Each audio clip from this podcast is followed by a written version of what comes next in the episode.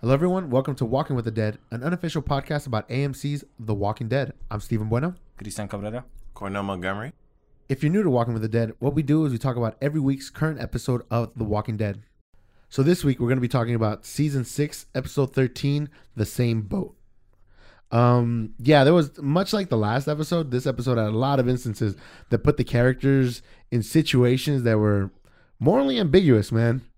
And don't get me wrong, there there is definitely this whole us and them thing going on, but the way they went about it, dude, much like in the previous episode, they they had some very tough choices to make. Well, it was more of um, Carol fighting herself, and I like that it. Carol this season or this second half of the season, she seems to be um, regretting all this decisions she's made, and she wants to turn over a new leaf. It's kind of like Morgan got to her, and she's like, okay, maybe people can change. Maybe I want to change, but it seems like circumstances only lead her to do what she has to do. You know, the Carol thing, and it, it's actually kind of sad. Okay, did you did you get the feeling that Carol was playing that character at first only to gain their trust, or so they wouldn't suspect her? Yeah, I think Carol was playing the game, but she was playing it to get out, not to kill. And that's why she said to the lady, like, "I don't want to have to kill you," you know, even though she did didn't. Well, the thing is, like, I I really really liked the fact, or just kind of thinking that Carol was just playing them the whole time because she she does play up that whole like helpless character that doesn't know how to do anything, and even like they bought it, man. Uh, I did think Carol was gonna be a little bit more ruthless, but you're right. I think that to an extent Morgan has gotten to her, or maybe it's just she's always felt that way and this is one of those instances where no one attacked them. They are literally the aggressors in this whole situation. Well, you can also see why she also did it as well because she was also doing it to protect Maggie as well. Because oh, first, oh yeah, she was super because, protective she, over Maggie. First of all, she didn't want her to go on the expedition. Second, she actually was there, and then she wants to help. And, and she, she stayed said, back. Yeah, she said stay back because that's one that's one thing she doesn't want to have on her hands is the fact that she dies and also the baby is dead. Well, a big thing for her with Maggie is she also doesn't want Maggie to turn into her, which mm-hmm. it seems like Maggie is doing. Because mm-hmm. uh, what was it towards the middle part or towards the ending of the episode? Um, she Maggie tells or Carol tells Maggie like we don't have to do this. We can just sneak around them. Or Maggie's like we have to kill them all. So it's like they're they're becoming the other person. It's they're seeing they're seeing the ugliness unfold in a different perspective and they can see it in both spectrums as well because this is where Carol's pretty much saying like I think I found I found out why I keep doing this and I don't want to do it anymore.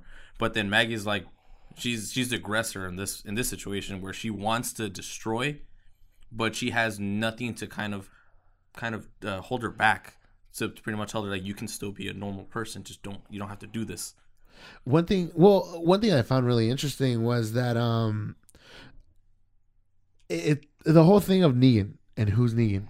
And there's one thing that we're gonna differ in, in opinion here because uh, I like the way the show's taking it. Sure, it could go as it, it is a person. Yeah, it actually it's actually a person that'll show up later, and it'll be kind of a surprise for the audience that's mm. kind of expecting there to not be an actual person.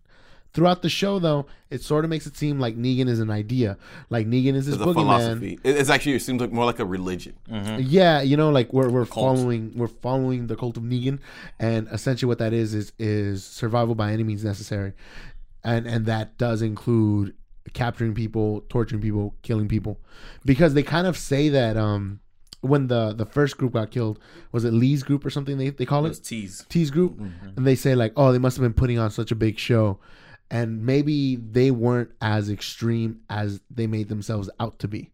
Well, they also had um T's group had mentioned that he was Negan, or like they were Negan, and then uh, I, I didn't catch the female's name um, that they had killed towards the end, but she had said that she was Negan, that everyone is like he's in the room, and then the last guy in the end, he was like I am, and Negan was there, and Negan's here, I am Negan. So it seems like either they take they're taking on that role as being that leadership person or taking on the philosophy or I don't know, just I, I, don't, I don't know. I don't like it.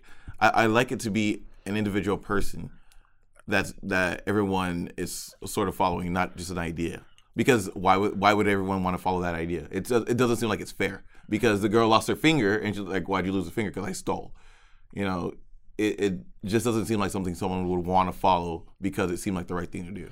It's well to me, it sounds like um, a code of ethics in a ruthless world essentially is what it feels like to me. So it's like, okay, we're following this idea of Negan, and this helps to survive.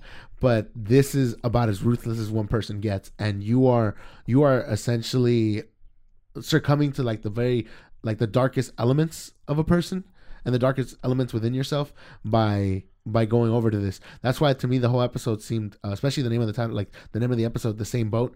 It sort of feels like you guys are literally the same people right now, and you guys don't realize that you're two different sides of of you know the fight, but you're essentially the same person. I understand what they're doing with the whole Negan situation in this one, where anybody technically takes up the mantle as Negan, but it's also to kind of protect who the actual Negan, who's the main one or their main leader. That at the end is. it, that could be it. it because then that's that's going to deter everyone else. Like, well, if we killed the, we've killed the main Negan, which uh, that was Chi, Chico or Chino, pretty much took over that. There, it's already going to be no way that they're going to just be like, oh, okay, though we killed him. Like that's in the end of it. Or maybe it could be like if you're gonna leave our camp and you're gonna go walking around, call yourself a Negan. Spread the gospel. Yeah, well, not just spread it, spread the fear that there is a Negan there and we're always around. like an ever-present force that, that yeah, can like, get you at any given we moment. know we know where you are, and I mean, they kind of say that um and um what is it on the hill, uh, on the hilltop that they met Negan. So I'm not sure now if it was a person that they said was Negan because even the group that were running away from uh Negan's own group had mentioned him. So They didn't necessarily mention Negan. they mentioned they said, another. they're leaving me. No, they said Negan. They were leaving Negan, or you know, Negan would catch or something- something like that. So I don't know. It's, it's just it's confusing right now to know whether or not it's a person or a belief. And you know what's great is that it, it kind of messes with people who have read the comic. And it lot. messes it messes with expectation, and I mm-hmm. really did like that. In that you have a show that has a source material, and people are gonna be like, okay, you know, you can spoil things. And I I would love the idea of the writers being like, okay, you think you know what's coming up? Okay, you think you know? Do you think the show's predictable? Okay, let's throw a curveball in there. Negan stands for something else, and all this imagery that we've been leading up to, and all this imagery we've been, and like, and all this foreshadowing that we've been doing for Glenn, let's just throw that all out the window and just be like, no, we're changing what it is to be like what Negan is, what this whole kind of the the feeling of the whole group. It's that instead of people surviving, now it's people attacking. They are the bandits that they defended against. Uh, like this puts them in that same category. Yeah, sure, they killed killers, but this is the first instance where you see that group and They become the killers. they hmm. became the killers. I mean, geez, the way Carol took out the last people in the end, she she premeditated. Like she set them up to be uh, put ablaze. Um, one thing I was thinking was, okay, so we were talking about, or you had, you had mentioned um, they could be changing what was happening with Glenn and uh, foreshadowing something different. Um, just think about how Maggie's being put into the forefront right now. So they're building up how you feel about Maggie emotionally. And I feel like they're building it up a whole lot more to tear you down and to make you to make that impact hit you a lot more. Like she's doing so much to save her child, and at the end, it's Yeah, not really in the gonna end, matter. it's like, well, you did enough to save that part of you, but not the other part. So I, I mean, I, I know it's gonna happen. Is they can't not do it, but it's it's being done differently. I just want to see what the situation is going to be afterwards now because right after this aftermath that they've they've done, I'm kind of curious to see what the guy that they actually went to go save has to say because if he's actually met the real Negan, he's gonna have to eventually say it because no one's ever said anything else after that. Because also Jesus, I think Jesus already met him too, so he would have known what he looks like as well. And he still hasn't mentioned said anything yet either. You know what would be cool is if um, Colonel Sanders, I can't remember, I can't remember his name right now. Uh, I forgot his name too. um, if if the guys at the hilltop were actually like the main branch of Negan's group, and Adrian, right? I want to say yes, and um, if they were playing Rick's group, if they go back there and they're like, And oh, he was thanks Negan for the whole time? take, thanks for taking out the competition. Not necessarily he was Negan, but he like the real Negan somewhere else pulling the strings and being like, okay, thank you for taking out the competition. These guys were a problem for us. Now they're not, and plus we know where you guys are, and we know about you guys. it would make sense if they did it that way, but also why would you The Jesus character doesn't seem like that would fit. Well, why would you injure your own like leader unless Jesus was the actual leader to begin with? I don't think it would be. Yeah. But um, I did like that this episode was very uh, female focused and showed strong female Mm-hmm. characters. Oh, Because I mean, the, the first person to die was the guy, and he was the first one to break too.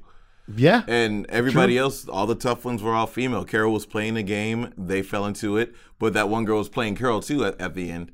Um, Maggie and um, well, I didn't get any of those females' names right. No. Uh, Maggie and the other girl, they had a commonality, but in the end, you know, Maggie came out on top. So there was a lot of um, character development between those two, but a lot of uh, character focus. It was a lot more just conversational in this episode. And you know, to be honest with you, it's one of those episodes where there's a lot of conversation, but I actually wanted to know and cared ev- about everything they were talking It about. It wasn't a Morgan episode. It wasn't. It really wasn't. And it, you know, it was great hearing about the other side, and it was great seeing Carol in that in that hesitant role because you hadn't seen her like when the wolves attacked, when everything was happening. You don't see her hesitate ever. And but this time, from the very beginning, when she shoots the dude, she hesitated. She shot him in the arm, and she even says in the episode, like, "I had a clear shot." I And she chose not killed him." to. Yeah. Uh-huh. And and I'm kind of wondering if this will lead to more and more because at the end of the episode where she talks, where Daryl asks her if she's okay, she's like, "No, I'm really not." And I want to see how that changes that character and how that changes that dynamic because I've been a huge fan of Carol for you know a couple seasons now because she has been a ruthless character. I just want to see how Daryl reacts to the, uh, the whole kissing the other dude. When Carol kissed the other guy. Uh, well, I Oh, don't think they have a romantic relationship. Like I, I never No. Picture never- them as a romantic relationship as much as it's like a lot of fondness and a lot of respect. Yeah. Mm, you never know. It's could be one weird thing that might pop up. uh, yeah, I don't think he. I don't, I don't- like uh, they haven't really written it in that manner. Or like I haven't, you know, read into it in well, that Daryl's manner. not really open emotionally either. Think about that. Too. True. And the only person he actually talks to the most is Carol. On So- Rick, but that's it. It, I'm I'm interesting. I'm interested in seeing what she does when she goes back because she's gonna carry that with her. Like you could tell it's weighing her down from the, the moment she wrote in her mm-hmm. journal to this episode where she's talking to Maggie about all the people she's killed. She's like, I think it's 18, no 20. And it should be about 24 right now. and also how little they're hesitating to kill people now. I mean, just obviously she saw when she slashed at Maggie's belly. She was like. "Oh, okay, you're not, you're never gonna hurt her." So she, I mean, that scene was great where she just shoots the chick in the head. Like, okay, that was even the way it was shot. Like that was intense. And at the end, the way Rick just, he's like, "Okay, you're useless to me now. You don't have any information that I want at the moment," and he just shoots him dead. Or maybe maybe it was more like, you say you're Negan? Okay, if you're going to be Negan, I'm going to treat you like Negan. I mean, I don't think he believes that, yeah, that guy's Negan. He's just like, I'm, if you're going to be like that, then Okay, well then you deserve what what what's coming to him. Um, I'm I I do honestly believe that this this whole event will be a continuing plot point and plot device because it does sort of seem like now they're going to talk about morality much more because they sort of done away with their morality and that they don't listen to Morgan, even Gabriel, which I think was a sign of an old morality, you know, an old code of ethics he changes ways. he changed. Mm-hmm. Like Gabriel is all about. He, he when they went to save Maggie and Carol, he's one of the first ones to walk in the building. Where before he'd probably just be in the background somewhere. Scared. Yeah, scared out of his mind. I do like what he what he actually said though in the was it the previous episode, which actually did really get to me. It said Carl and Rick showed me weapons, but the thing is, I am still me. The, he still hasn't been he hasn't been changed. That was just great, but he's still he's still wearing his outfit the entire time as a priest. So that's still his character. He's that's him. But as soon as he puts that gun on there, it's it's like I make even though they taught me how to do this, it's my own choice I'm making. They taught me how to do it. Yeah, it I'm like actually when he killed the guy, he prayed for him, and, Yeah. and it's like it's it's more of a mercy killing Mm. than um you know anything else, which is actually really sad when you think about it. I mean, Mm-hmm. like we've mentioned before, these people didn't do anything to him. Yeah, Well, they just with went the exception of that group that um that uh, Daryl took out.